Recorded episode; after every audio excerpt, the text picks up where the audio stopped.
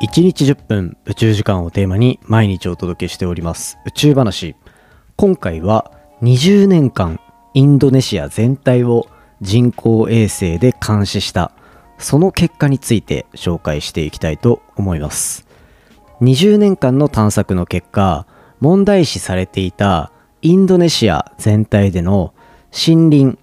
の状況っていうのが悪化しているんじゃないかっていうところに待ったをかけるようなむしろインドネシアは植生っていうところに関してはかなり改善している。むしろどんどん良くなっていっている。そんなお話ですね。していきたいと思っておりますのでぜひ最後までお付き合いいただけたら嬉しいです。そして今回の本編はいつもとちょっと違うマイクを使ってます。旅するマイクトラック M2 という企画に参加させていただいていてズーム社から出している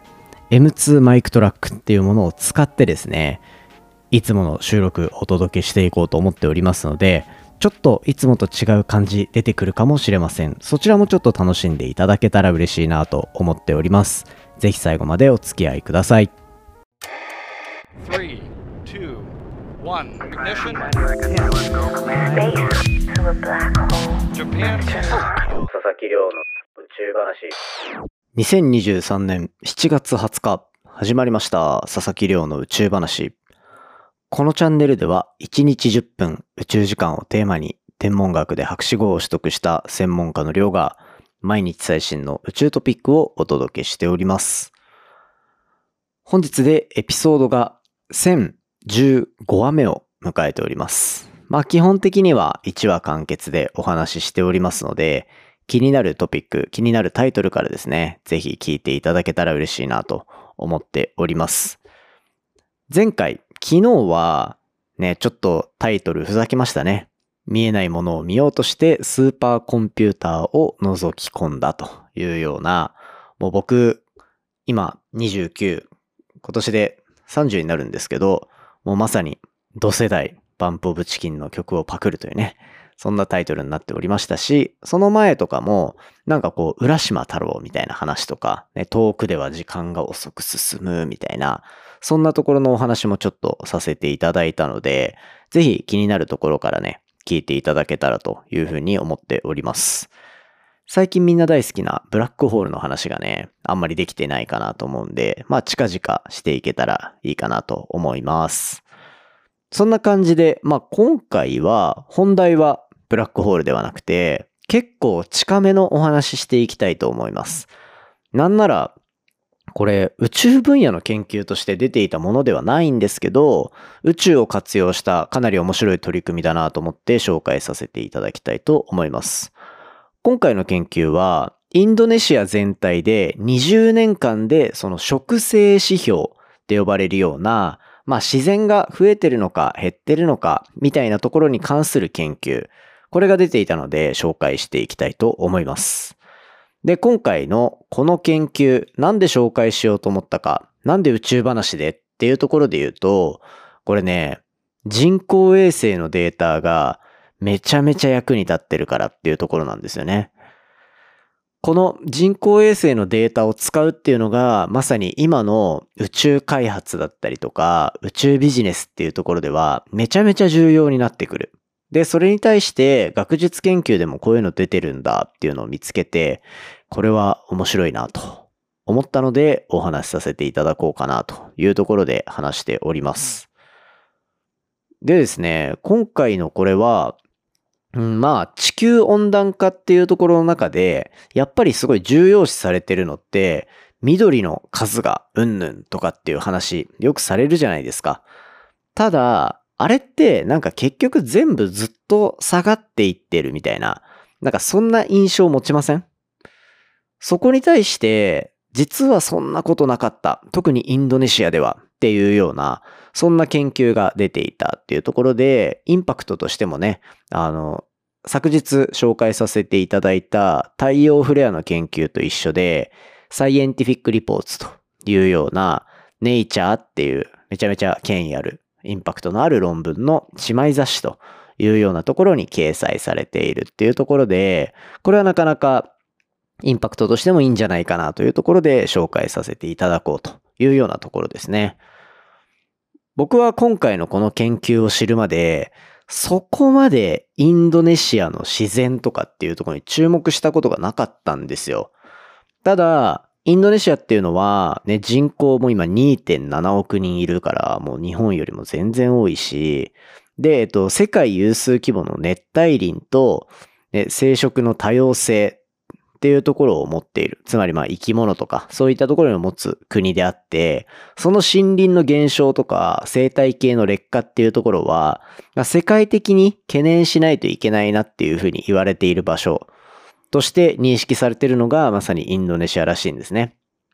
まあ確かにっていう。インドネシア行ったことありますか？皆さん。僕はインドネシアはバリ、バリ島だけ行ったことあって2回行ってるのかなバリは僕普段サーフィンしたりするので、大学生とか大学院生の頃とかかな。なんかね、研究サボって1週間とか2週間ぐらい、あの、インドネシアのバリにサーフィンしに行って、みたいなことをやっていたりもしました。で、それでなんかこうバリに遊びに行って、ってなってると、やっぱり確かに感じたことのない自然の強さというか、マジで自然なんだな、みたいなところを実感できるタイミングっていうのはやっぱりあったと思うので、そういったところからちょっとだけは実感できたかなっていう。ただまあ、バリなんて甘いよ。その自然を、インドネシアの自然を見る上でっていう意見もあると思ってて、ちょっとね、そのあたりは皆さんのご意見とかも伺いたいですね。バリってこんなイメージだよね、みたいな。バリじゃないや。インドネシアか。インドネシアってこういうイメージだよね、みたいな。そんな話ですね。ぜひね、ちょっと聞かせてくれたら嬉しいです。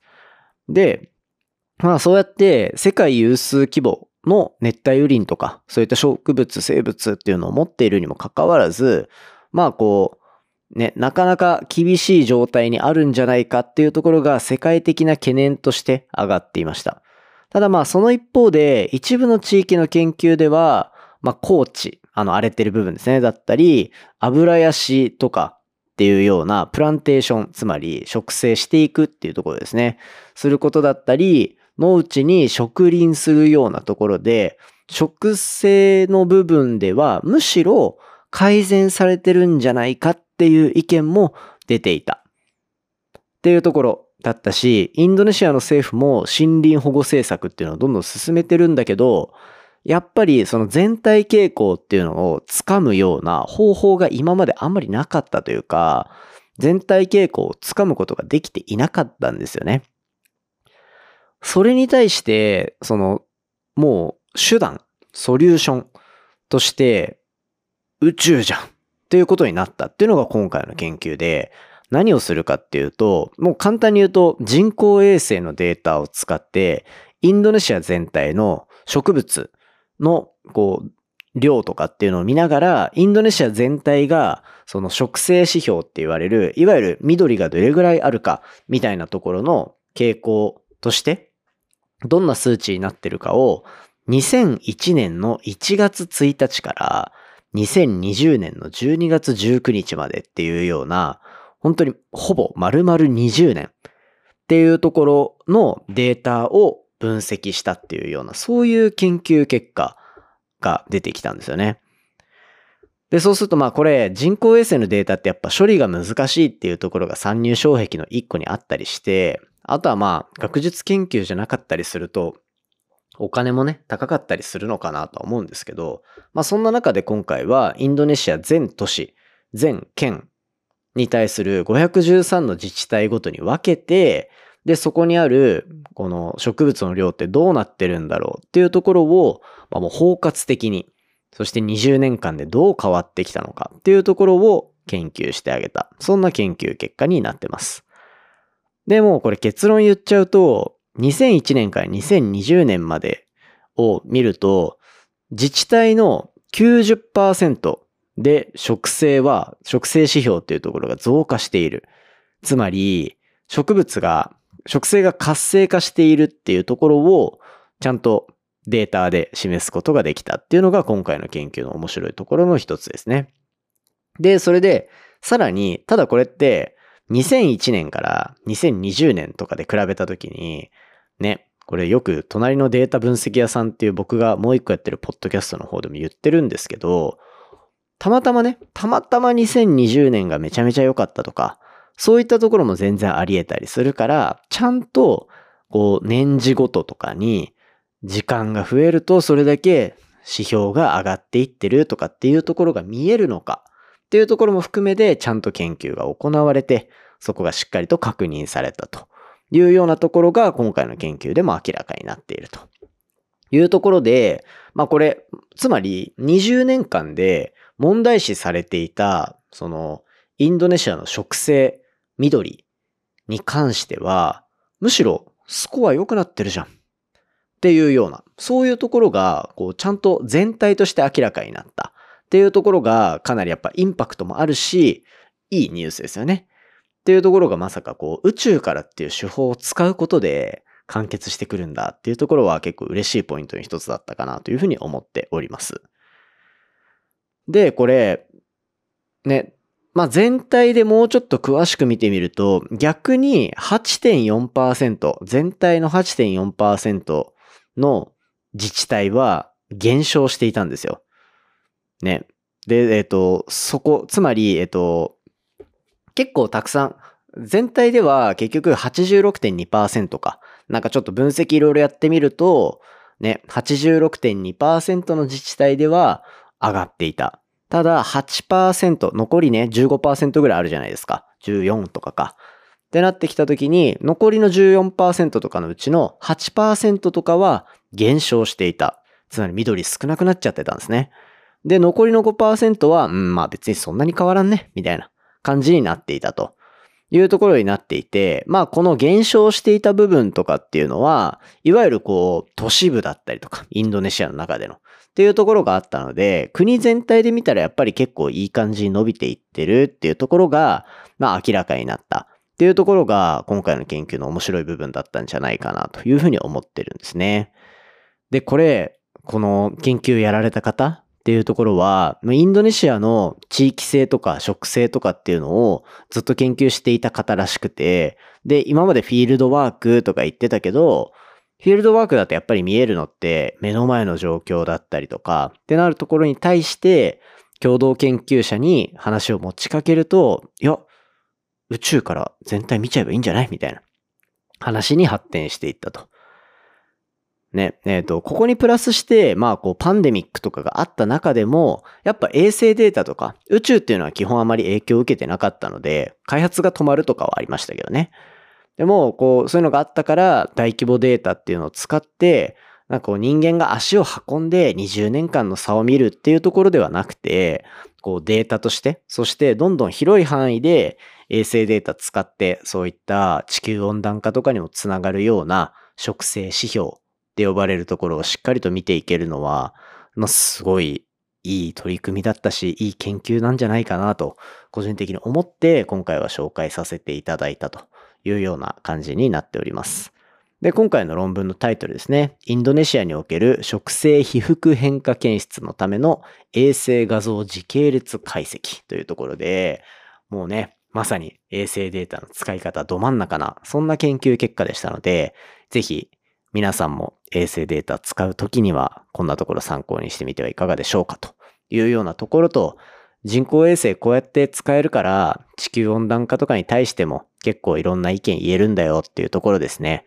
宇宙話のリスナーのみんなには覚えておいていただけたら嬉しいなと思っております。そんな感じで今回のお話は以上にしていきたいと思います。いいですね。なんか行ったことある国だし、ね、しかも宇宙も絡むしっていうので、なかなかいい研究だったのかなと個人的には思っております。今回の話も面白いなと思ったら、お手元のポッドキャストアプリでフォロー、フォローボタンの近くにある星マーク、あ、違いますね。から、えっと、レビューいただけたら嬉しいです。番組の感想や宇宙に関する質問については、ツイッターのハッシュタグ宇宙話、または概要欄にあるお便りコーナーからじゃんじゃんお寄せいただけたら嬉しいです。冒頭にもお話ししましたが、今回のこのエピソードですね、実はいつもと違うマイクを使っていました。今回はコーヒーさん、電気屋ウォーカーのコーヒーさんからいただいた企画になっていて、旅するマイクトラック M2 というようなところでズーム社が出しているマイク、こちらを使ってちょっと収録をさせていただいてる。で、このマイクがですね、ハンドマイクのような形をしたレコーダーっていうところになっていて、ほんとね、なんかお手軽に使える。まあ普段僕は、あの、手話っていうところのマイク使ってるんですけど、まあカラオケにあるようなマイクですね。まあこういうの使ってるんですけど、例えば僕、